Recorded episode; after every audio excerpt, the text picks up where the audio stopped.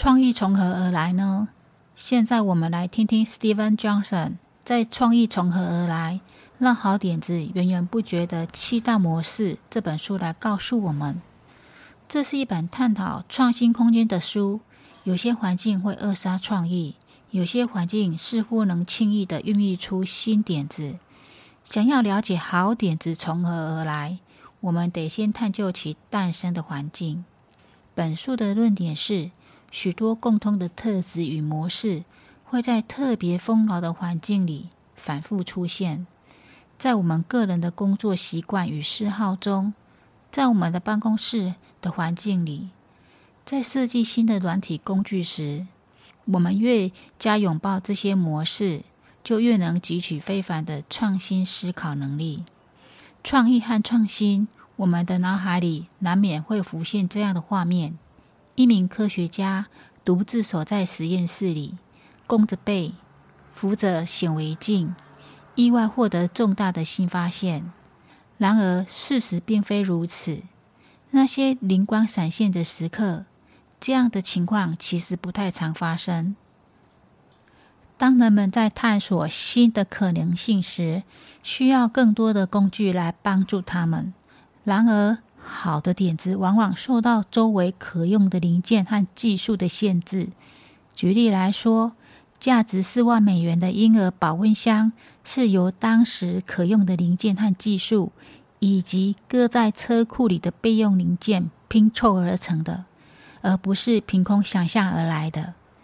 在我们的日常生活中，各种环境里都存在着潜在的新的组合方式。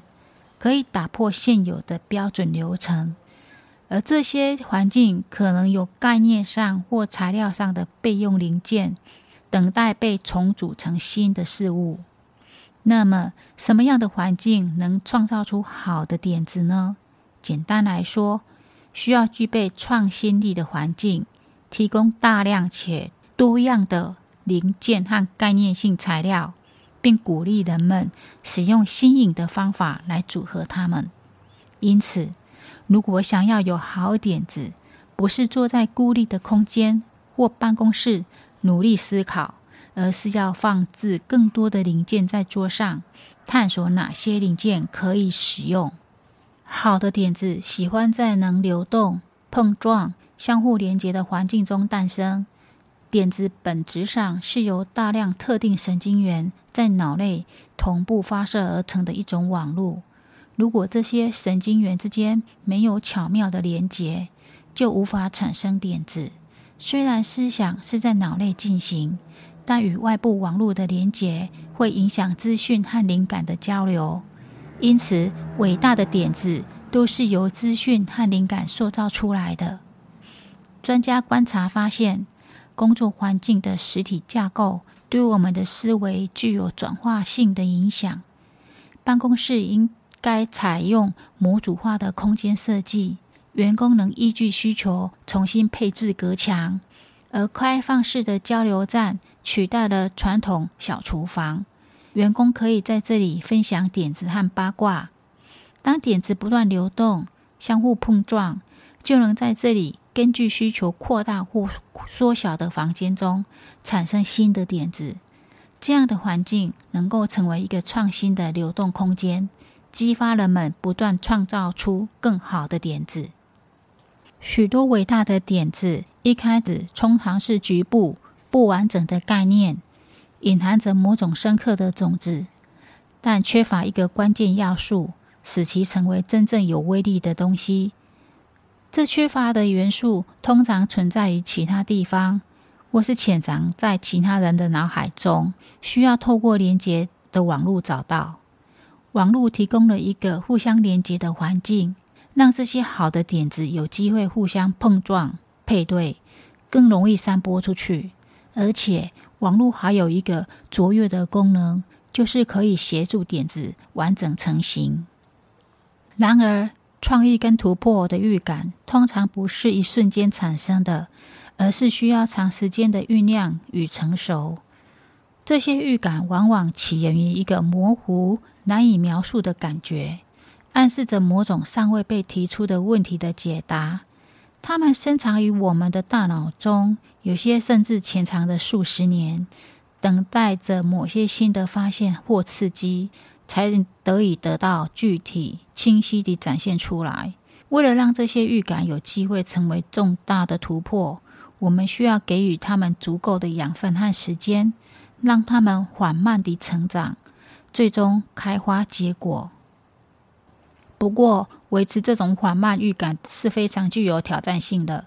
首先，我们必须将这些想法保存在我们的记忆中，但大多数缓慢的预感并不能长久存留，很容易在忙碌的生活中被遗忘或忽略。因此，想要让这些预感变成有用的创意，我们需要有一个简单的方法，把所有的想法写下来，养成做笔记的习惯。这样不仅能让我们更好地记住这些想法，还能有条理地整理它们，便于以后使用和发掘。就像一本常用的笔记本，我们可以随时查阅和更新其中的内容。最后，网络的连接也为我们提供一个重要的机会，通过网络的连接。不同的想法可以互相连接，进而产生更强大的创意力量。这种网络不仅能够使优秀的点子更容易传播和发掘，还能够帮助这些点子更好的完整成型和实现。预感就像其他想法一样，是由脑中特定细胞发射的模式组成的网络。要让预感变得更具体。必须将与其他点子连接起来。巧合这个词精确地表达了意外连接的能力。巧合不仅是随机巧遇，也可以带来纯粹的喜悦。巧合通常是由令人愉悦的意外造成的，因为你发现事情对你很有意义。我们面临的挑战是如何在个人思维空间、机构。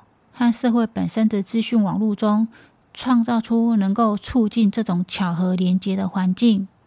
其中一种方法是去散步。历史上很多创新灵感都是在散步时产生的。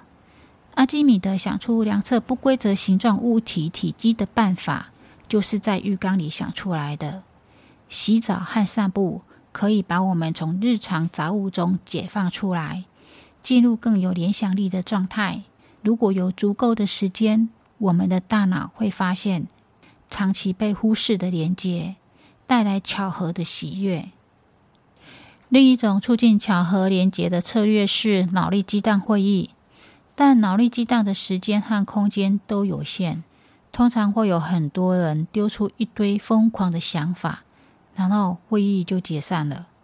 有时候会议中会出现一个有用的连结，但更常见的情况是相关的预感步调不一致。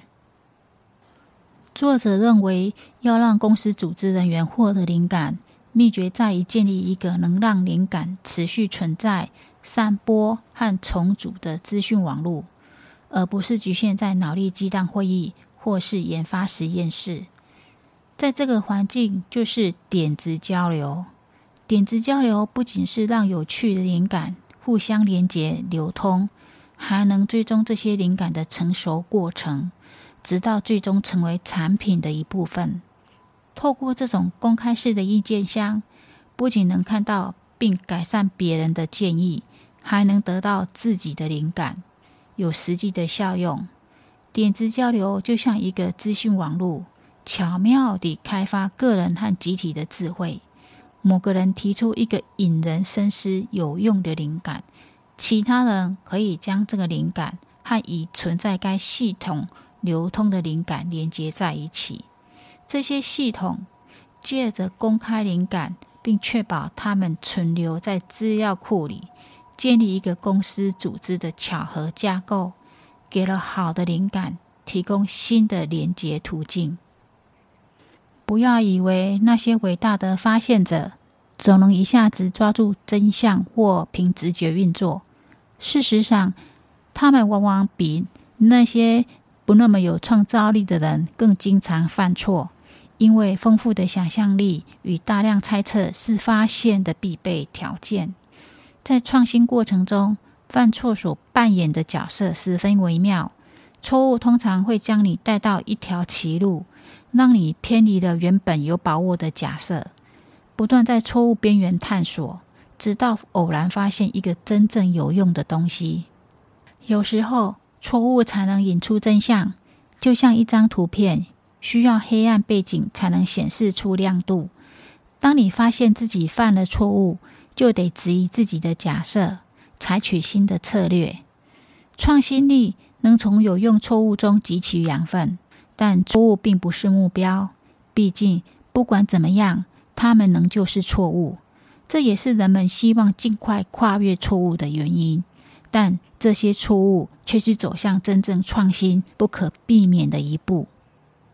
根据研究显示，大城市比乡村和小城镇更容易培养出次文化和偏离主流的生活方式。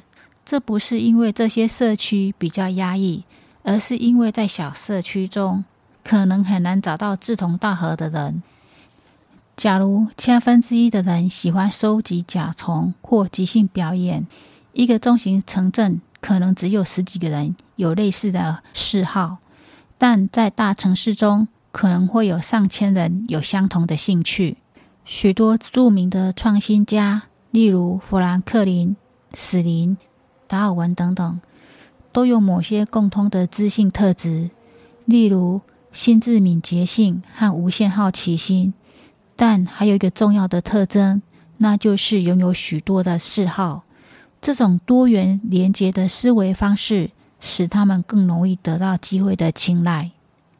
最后总结作者给我们的建议：首先，要出门走走，寻找灵感，培养预感；其次，写下一切，但不要过度整理，并且拥抱偶然的机遇。